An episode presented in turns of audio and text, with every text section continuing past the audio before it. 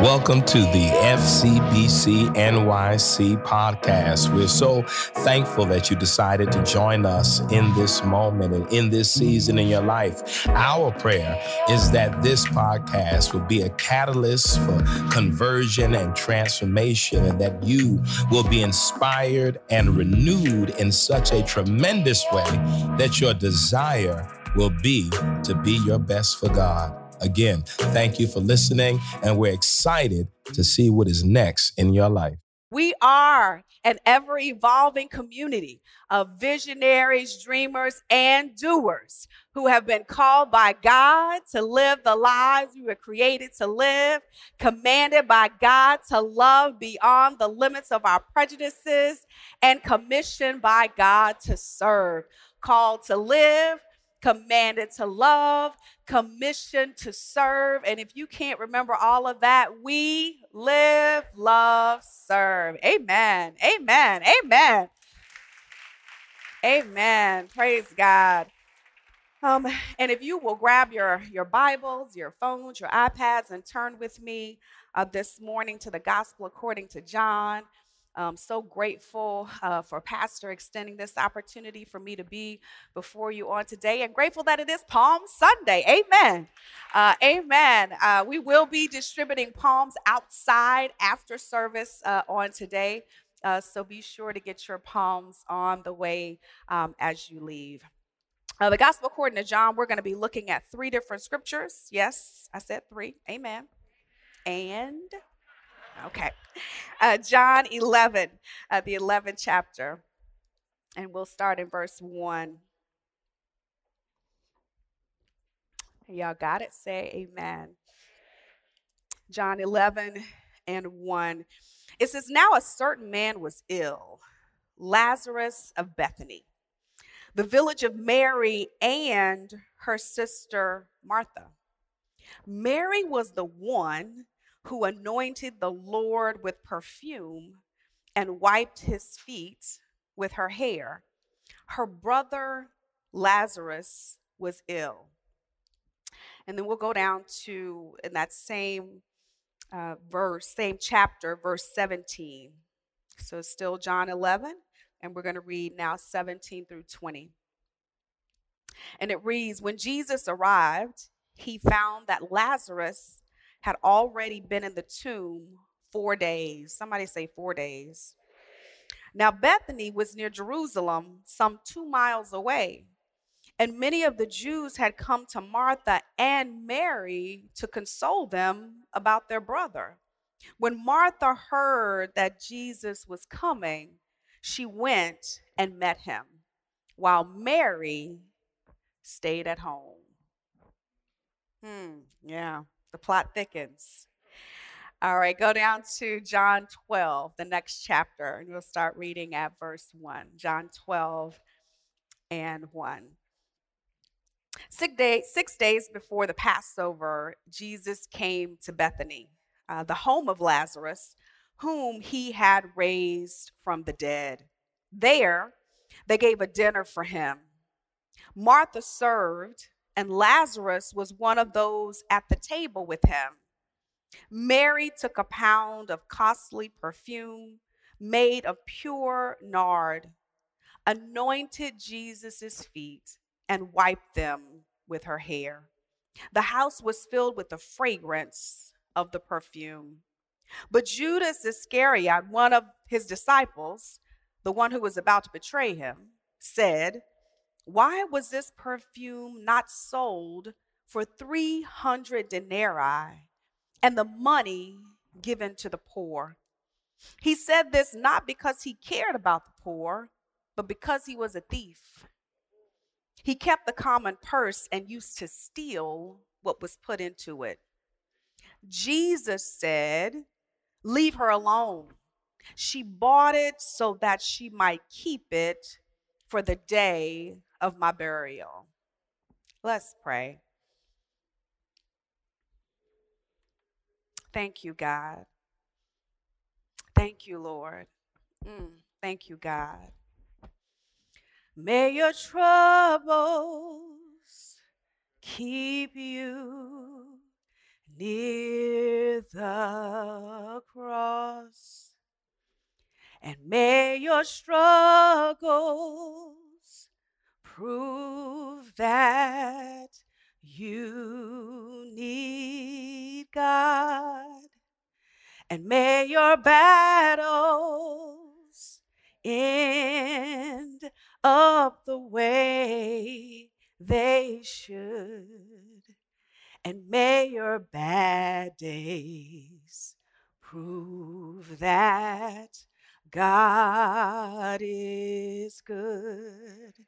And may your whole life prove that God is good. Hallelujah. God, we bless your name. Hallelujah. God, we thank you and we, we love you and we're so grateful for this day, for this moment. We're grateful for your spirit that's resting in this place. God, we're grateful for your, your anointing that is present and among us. For it is the anointing that breaks the yoke, and we are grateful for the breaking. God, speak to us on today. Allow your spirit to rise and stand tall in us. God, stand tall in me that your children might hear you more than they see me. And we give you honor and we give you glory and we give you praise. For you, God, are worthy. Hallelujah. Hallelujah. Hallelujah. Hallelujah. Amen. Amen. Amen. As you remain seated, standing, um, I just want to read that third verse in the 12th chapter. Mary took a pound of costly perfume made of pure nard, anointed Jesus' feet, and wiped them with her hair. The house was filled with the fragrance of the perfume. But Judas Iscariot, one of his disciples, said, Why was this perfume not sold for 300 denarii and the money given to the poor? Jesus said, Leave her alone. She bought it so that she might keep it for the day of my burial. Won't you look at your neighbor and say, Neighbor, I am unstoppable. Amen. Come on, look at your other neighbor and say, Neighbor, I am unstoppable. Amen. Can't you just say that to yourself? I am unstoppable. Come on, give the Lord a hand clap of praise as you take your seats this morning.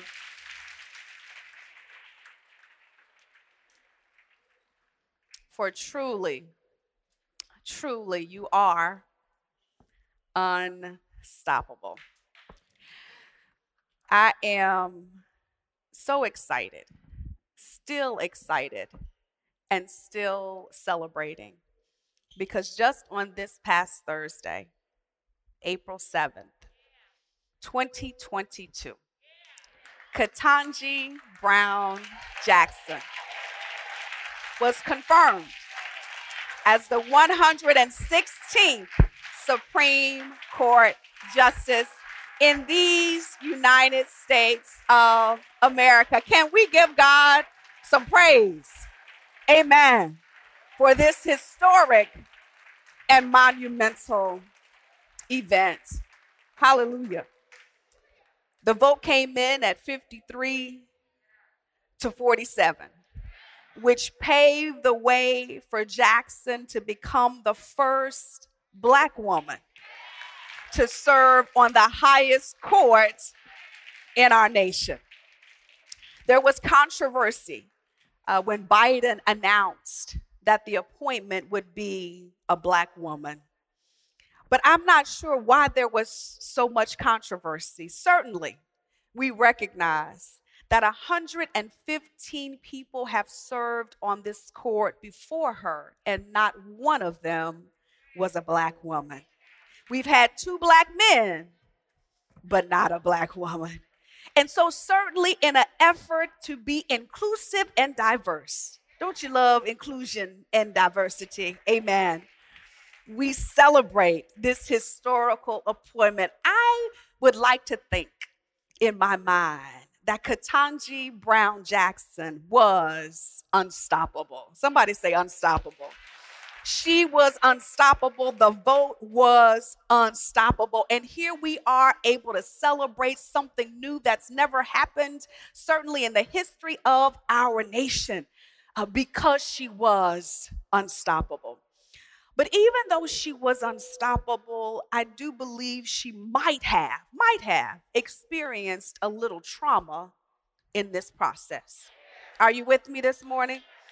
Certainly, we saw some of our elected officials questioning her in such an aggressive manner that it was more statements than questions. And, and many times she didn't even have an opportunity to respond. I think that she might have experienced some trauma. Even as I looked at the way the news was reporting, depending on which station you're watching, you got sort of a different story. Not only is she hearing this, but her family's hearing this, her friends are hearing this, her children are hearing this.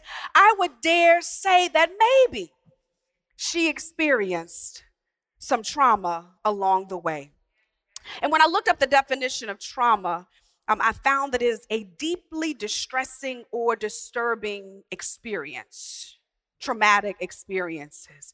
But then in psychology, trauma is actually a person's emotional response to a distressing experience. So the trauma can be the experience itself, but it also can be our emotional or psychological response to the experience. Few people can go through their life without encountering some kind of trauma. If you are in the building today, if you are home watching today, and you've experienced some trauma in your life, just raise your hand. Amen. Let us know we're not alone. Amen. Hallelujah. We see the hands that are up. We see the hands that are up because we've all, most of us, if not all of us, have experienced some type of trauma. I remember uh, when I first started preaching um, and you know, I was preaching at a church who that did not believe that God called women to preach. Amen. You know, because God can do everything except call a woman to preach. I'm trying to help somebody right now. I'm trying to help somebody that your God, who you say can do anything, if you have a but at the end of that, then certainly we need to change the beginning of that sentence. Amen. I digress. But at any rate, I would I would get up to preach. I'd accepted my call. I get up to preach, and when I would stand up to preach, the deacons at the church, who all sat on the front row, would all stand up in unison. It's almost like the question somebody was directing them, stand, and they walk out. I know, right? And and the thing about it is they didn't do it um, at the beginning of service. And this was during the time where we wore robes. So the only time I wore a robe was when I was preaching. So people knew that I was preaching because I had a robe on. They didn't leave at the beginning of service, they would wait until I got up to stand behind the pulpit and say, Praise the Lord, everybody, or Hallelujah, or Good morning, or whatever. And then they would stand and they would leave. And so, even with my licensing, which was a beautiful day, even with my ordination, which was a beautiful day, even with these 25 years that I've been preaching, when I think about my journey, I still remember the trauma of that of having to preach through people getting up and walking out on me. Uh, and so, so I say that to say because many of us have had wonderfully uh, amazing experience even post trauma. But the beauty post trauma does not negate the pain of the trauma. Are you with me this morning? Um, and so um, I, I, think about even even as we sit here today, those of us that maybe didn't raise our hands and say that we've gone through trauma, if we thought uh, even about the COVID 19 global pandemic, amen. We, we, most of us, if not all of us, experienced some trauma around COVID, right? Worldwide, 498 million cases with over 6 million deaths. And in the US alone, 84 million cases and nearly a million deaths.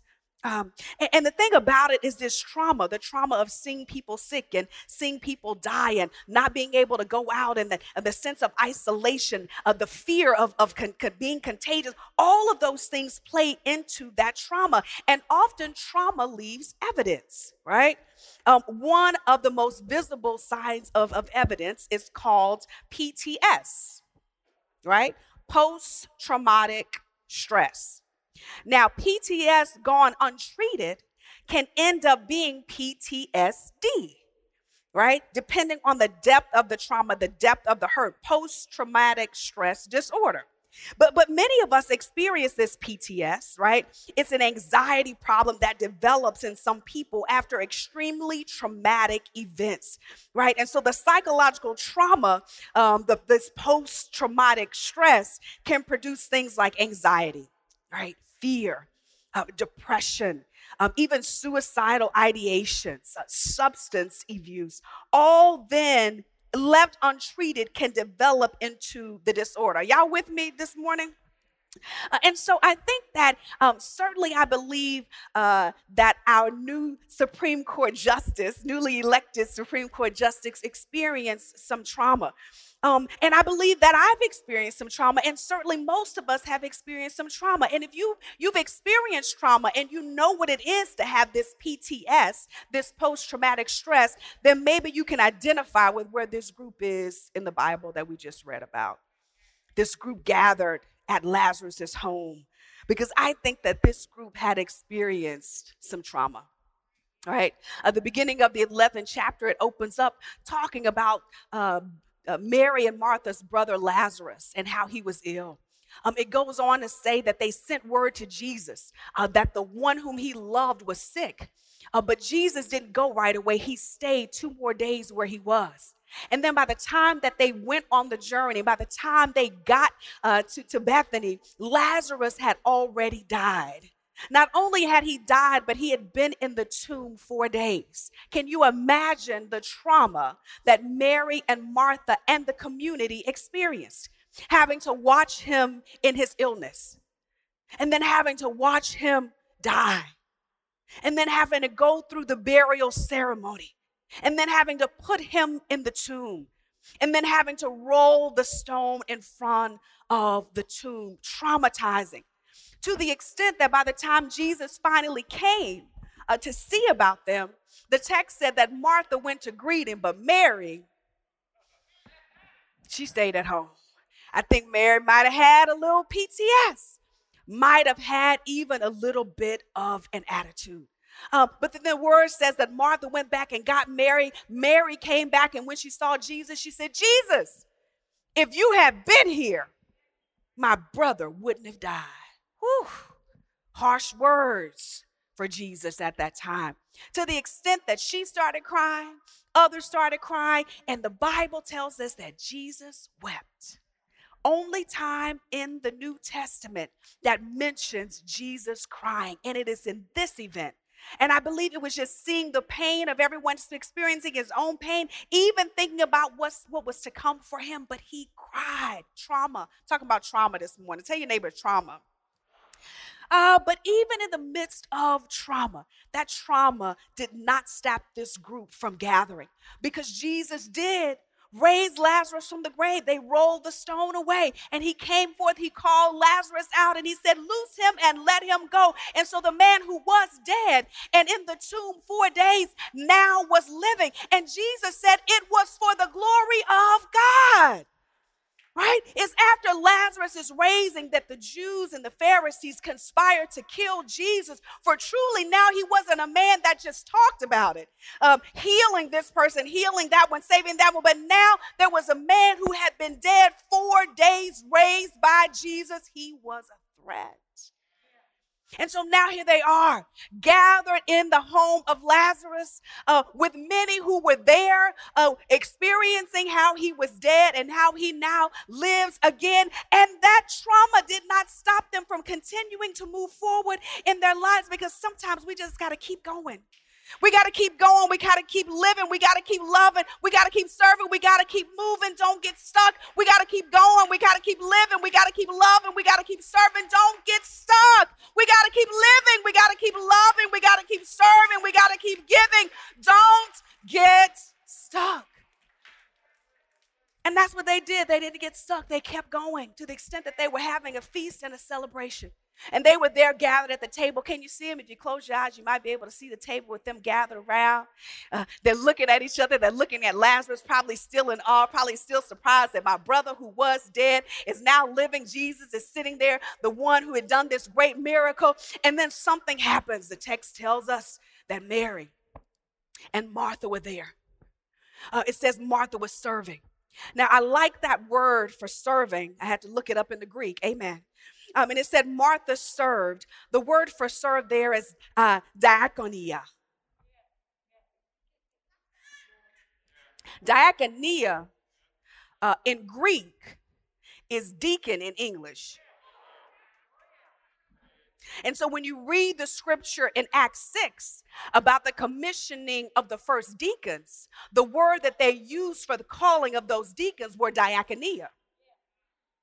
But before uh, those disciples chose men to serve in the role of diakonia in Acts 6, Martha was diakonia in John.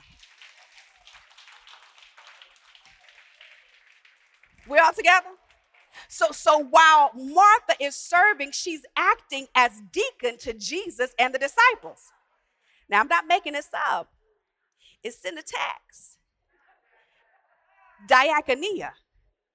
And I wonder when, when the disciples and, and the community was complaining about the disciples not being able to serve the needs of the community, and they said, elect seven diakonia, uh, diakonia among you, if maybe they were thinking about Martha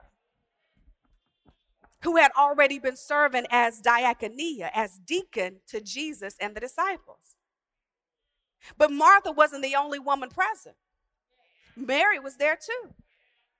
And, and the text said that Mary then um, anoints Jesus' feet um, with this costly perfume and then wipes his feet with her hair. Now, unless her hair was long like Rapunzel, that means that she really had to be on the ground. On the ground, low enough to pull her hair and wipe Jesus' feet with her hair. So Mary is showing up in this posture of humility. She's not just on the floor, she's at his feet. And, and, while she's in that position and in that posture um, of humility, while Martha was diakonia, Mary began anointing. Jesus' feet. Now, I looked through the Bible to find out who does anointing. And the only people that I could find who were doing anointing were priests. Moses anoints Aaron as high priest for the children of Israel. Samuel anoints Saul as king and then anoints David as king. And so the anointers were the priests, and those who were being anointed were priests and kings. So could it be that Mary was serving as priest to anoint Jesus as high priest and king in that moment? I, am just, I mean, I, I, welcome you go look through the, but it's priests, it's prophets, the ones who are doing this anointing. So, so could it be, my brothers, my sisters, my friends, my family, that that these two women were serving in positions that we've been told in our lives that women are not to serve in, being ordained as deacons and ordained as priests, but it's right there in the Bible if we just dig a little bit we might be able to see some new models for ministry. So Martha is diakonia, serving as deacon, and Mary is serving as priest. Uh, and then she wiped her feet with, with his hair. And I wonder why she did it with her hair because back then a woman's touch was forbidden. Women could not touch men unless it was your husband or your father or your brother. But she found another way. And I just want you to know use your creative imagination because there's always a way. And when that way is stopped, there's always another way. So, so she didn't wipe them with her hands. She wiped them with her hair to honor their tradition, but still step out of the boundaries of what other people might have expected her. Trauma didn't stop Mary from showing up, and it didn't stop her from anointing his feet serving as a model for ministry, Mary was unstoppable. This wasn't just an act of humility, but it was an act of sacrifice because when she makes this sacrifice, two things happen Judas rebukes and Jesus defends. Judas gets an attitude. And I'm sitting here wondering how in the world can you get an attitude after watching somebody give such a gift of humility, a gift of sacrifice, a gift of generosity, but clearly he was there, but he wasn't there. Perhaps he had already made up his mind to betray Jesus. Who knows? Perhaps it was already in the recesses of his mind. So he's looking at this sacrifice as a waste. Why would she pour this costly perfume worth 300 denarii? 300 denarii was the equivalent of one year's wages back then. That's why the writer wants us to know this is a significant. She wasn't coming with a tithe. So, y'all know I got to stop right here. Because some of us don't even want to give the 10% that God requires. Now, the truth is, God could ask us for the 90% because it all belongs to God anyway. Well, how do you know it belongs to God, Reverend Lakeisha? Because you can't take it with you.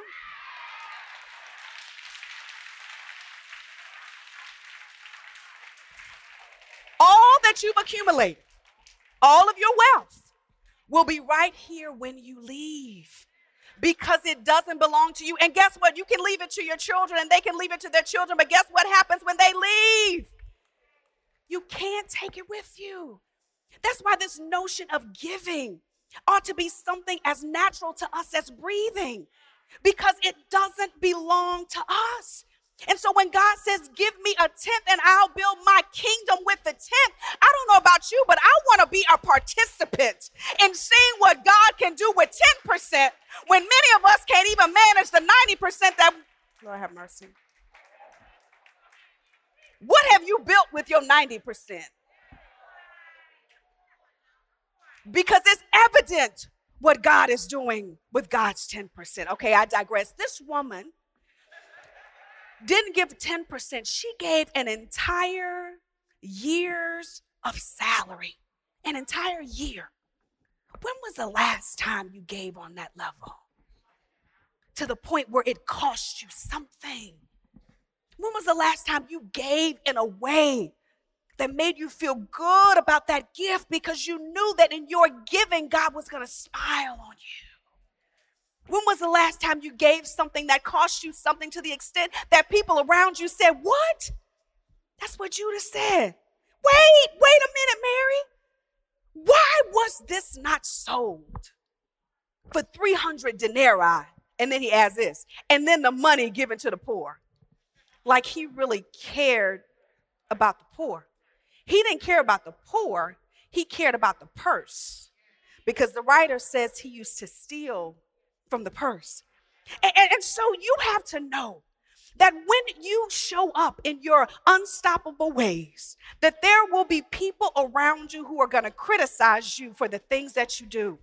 They will not understand your reasoning. They will not understand your sacrifice. Some of them may not even understand how you are still showing up and doing what God has called you to do. But remember, you're not doing it for them, so they don't need to understand it. You're doing it for the one who gave you life. You're doing it for the one who gave you breath. You're doing it for the one that gave you hope. You're doing it for the one that gave you peace. You're doing it for the one who gave you strength. So don't let anybody stop you from being a blessing to the God who blesses you. Morning by morning, new mercies we see. And, and so Judas rebukes her, um, wants her to second guess herself. Um, and I'm so glad that, that Mary didn't even have to defend herself. Jesus defended her. Uh, and Jesus' defense makes her unstoppable. Jesus said to Judas, Man, leave her alone. Leave her alone. Some of us need to say that today. Some situations that we see going on that we know ain't right. Leave her alone. Leave him alone. Leave them alone. It may be your voice is the voice that needs to be heard. So don't sit back and wait on somebody else to say what you can say yourself. Speak up. You've been given a voice for that very reason. Jesus defends her and says, Leave her alone. And I like it because the scripture tells us that when she when she made this offering, when she anointed Jesus, she was doing it in a way to bless Jesus. But because of her generosity, she not only blessed Jesus, she blessed everybody that was in the house. Because the text said the house was filled with the fragrance of the perfume. So because they were in the house, they got a blessing. They got an overflow of the blessing that she was giving to Jesus. And we've got to we got to remember that that when we give, it not only impacts the one that we're giving to, but it impacts others because of the overflow of that gift. That's why give and it shall be given unto you good measure, pressed down, shaken together and running over. And, and so I said, I wonder why why did she do this? Why was it out of guilt? Uh, did she feel guilty because she didn't came, didn't come initially when Jesus came? That she stayed home because maybe she had an attitude? Amen. Don't get mad at Mary. We might have had an attitude too. It's like, hmm, oh, now he want to show. Come on now. Especially after you know what he can do. Maybe she felt guilty that, that Martha had to come back and get her and actually convince her to come along. I don't know. Maybe she felt guilty because of the attitude she gave Jesus when she told him, If you were here, my brother would not have died. I don't know. But Maybe it was guilt or maybe it was gratitude. Maybe she was so grateful for what Jesus had done, uh, the way he had shown up. Even though she thought it was late, it wasn't too late. She was able to raise, he was able to raise uh, Lazarus. Maybe she was grateful for all that he had done, grateful that he did come, grateful that even after four days, um, her, her brother could be raised from the dead. I don't know. Maybe, maybe it was just because she loved him. The text said that Jesus loved them and they, they loved him. Maybe this was just a response. But whatever it was, she gave this outpouring of blessing that not only blessed Jesus, but blessed everybody in the house. Uh, I have a cousin who served in the, in the war. And he was saying to me that, that um, um, w- when they would um, blow up these buildings and there were bodies in them, you could smell the bodies burning. And he said that is a scent that no one should ever have to smell. And we were smelling it all the time. Um, um, and this is well, kind of cousin, play cousin. Um, he said to me, um, the only way I could get the smell and that stench out uh, of my nose is when I used. And so I wonder, I wonder if if these folks who are at this table, who are at this dinner, may have still had the stench of death in their noses. Because I can't imagine what that smell was after rolling, rolling that stone away after he had already been dead and decomposition had started in his body. So perhaps the fragrance replaced the stench. And so we've got to know that our sacrifice can replace some stenches.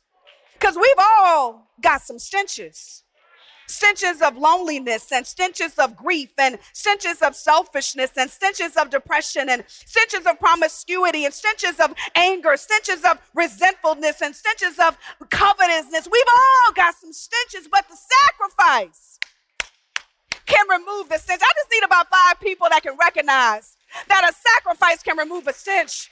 Something that's in you that you're trying to get out of you. Sometimes when you give your way through it, yeah, you can pray your way through it. You can sing your way through it. You can fast your way through it, but you can also give your way through it. And in that giving, the stench can be removed. Um, I really like this scripture. I like the way the writer um, has kind of sandwiched the story of Lazarus in between kind of a foreshadowing of Mary and Martha um, in the first two verses of chapter 11. And then they come back in chapter 12 and actually tell the fuller story. It's almost like he said, You remember, this is the one. It's almost like he was having a conversation, like he was expecting that the people that was going to read um, this text that he was writing would already have heard this story. But then maybe in writing, it realized that maybe there'll be other people who will read this generations later that may not know the full story. So let me tell the full story. That's how important this story is that he would mention it foreshadowing at the beginning of verse 11, but then he would come back at the end and, and, and, tell the whole story just in case somebody hadn't heard it or in case somebody missed it or didn't know the truth or the facts of the story. And, and I like that because it's significant. Um, even when Jesus told uh, Judas to leave her alone, he said she bought it so that she might keep it for the day of my burial. But if she bought it so that she might keep it for the day of your burial, why did she anoint you and open it then when you hadn't died?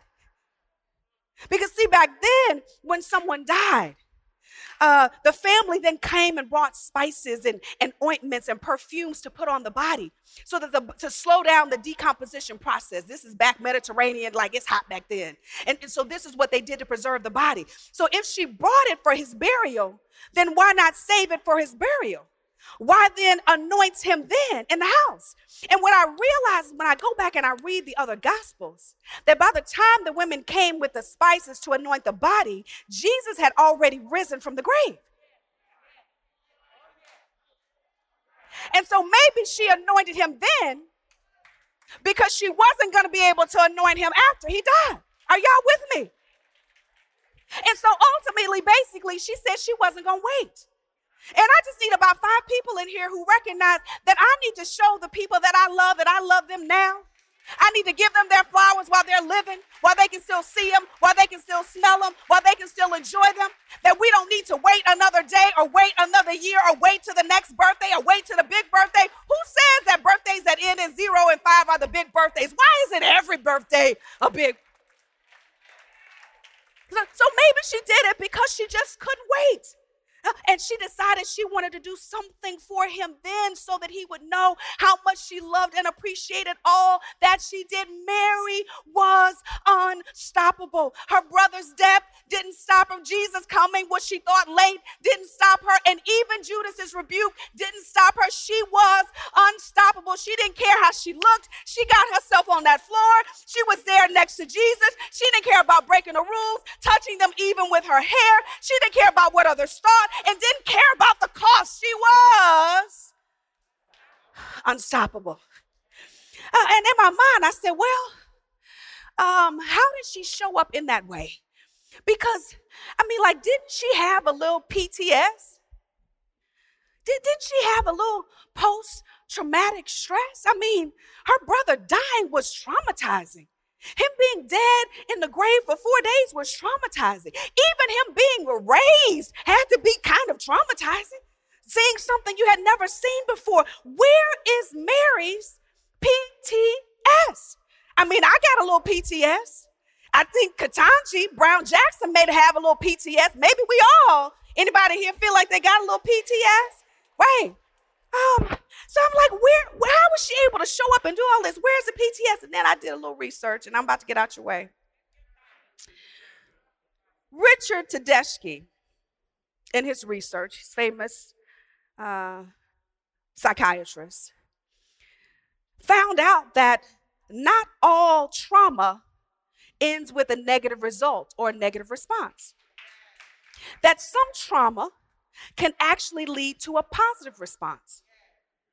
And that positive response is termed post traumatic growth or PTG. It's, it is a positive change that you can experience as a result of your struggle with a highly challenging life event. It, it goes on to say that many individuals who experience a traumatic event endorse positive outcomes such as a, a newfound appreciation of life. PTG. Spiritual renewal. PTG. Personal growth. PTG. Um, uh, a stronger relationships. PTG. Greater awareness of new possibilities. Come on, I, I know, I know I'm talking to somebody in here. PTG. Increase personal strength. Anybody got any PTG in here? Spiritual enhancement, PTG, deeper appreciation for life. PTG, post traumatic growth, is when you experience the worst thing that maybe you could have possibly experienced, something even you wouldn't wish on your enemy. But then on the side of it, instead of staying traumatized, you make the decision that you're going to grow your way through it. So, yes, you may still have some PTS. But you not only have PTS, you got PTG as well. You might have some post traumatic stress, but you also got some post traumatic growth. If you're here on this morning, you got some PTG. If you are still breathing and in your right mind, you got some PTSD. If it made you better and not bitter, come on, somebody. You got some PTSD. If it made you stronger and not silent, you got some PTSD. I don't know who you are and I don't know where you are, but the trauma that you've experienced will not kill you. It will not defeat you. It will not stop you. And instead of just sitting in that, lean into the growth. Lean into what you've learned. Lean into what you've overcome. Lean into how you're stronger. Lean into how you're wiser. Lean into how you're better. She was unstoppable. Ketanji Brown Jackson is unstoppable. I am unstoppable. You are unstoppable because you got PTG. Hallelujah. Hallelujah. Anybody grateful for some PTG? Post traumatic growth. Because what didn't kill me made me stronger. What didn't kill me made me taller. What didn't kill me pushed me farther. I'm not dead. I still live. I will not die. I will live because I'm stronger. Hallelujah. Hallelujah. Come on, won't you stand up all over the building? You are unstoppable. You've already survived the worst of it. And yes, the trauma might still be there. And yes, the post traumatic stress disorder might still be present. But that's not all you have. You also have some post traumatic growth, some PTG that continues to remind you that you are not alone, that God is with you, giving you what you need to continue to move forward because you are unstoppable. Amen. Amen. Come on, give the Lord a hand clap of praise if you know you're unstoppable. Hallelujah. Hallelujah. Hallelujah. Come on, let's pray. Mm. Hallelujah. Hallelujah. Oh God, we bless your name. We bless your name. We bless your name. Oh, hallelujah, God. We bless your name. Oh, hallelujah, God, you're worthy. You're worthy. You're worthy. You're worthy. Hallelujah, you're worthy. God, thank you for reminding us today that we are stronger than our worst pain, than our worst hurt, that we are growing, we are living, we are loving, we are serving. Yes, the trauma was real. And no, we can't take away from that, but we can say it didn't destroy us. And on the other side of this, we are committed to standing tall in who you are and all that you've given us, all the strength that you've given us, all the love that you've given us, all the joy and the peace that you've given us. God, we stand there and recognize that we are more than what people see in us. Oh God, that's why you search us and know us by our hearts. Because we're not just physical beings, we're emotional, psychological, mental beings as well, spiritual beings as well. Thank you, God, for making us stronger. Thank you, God, for reminding us that the best is yet to come. Thank you, God, for reminding us that a best case scenario is always possible. Thank you, God, for reminding us that nobody can put a limit on our lives to tell us what we can or cannot do because through you all things are possible.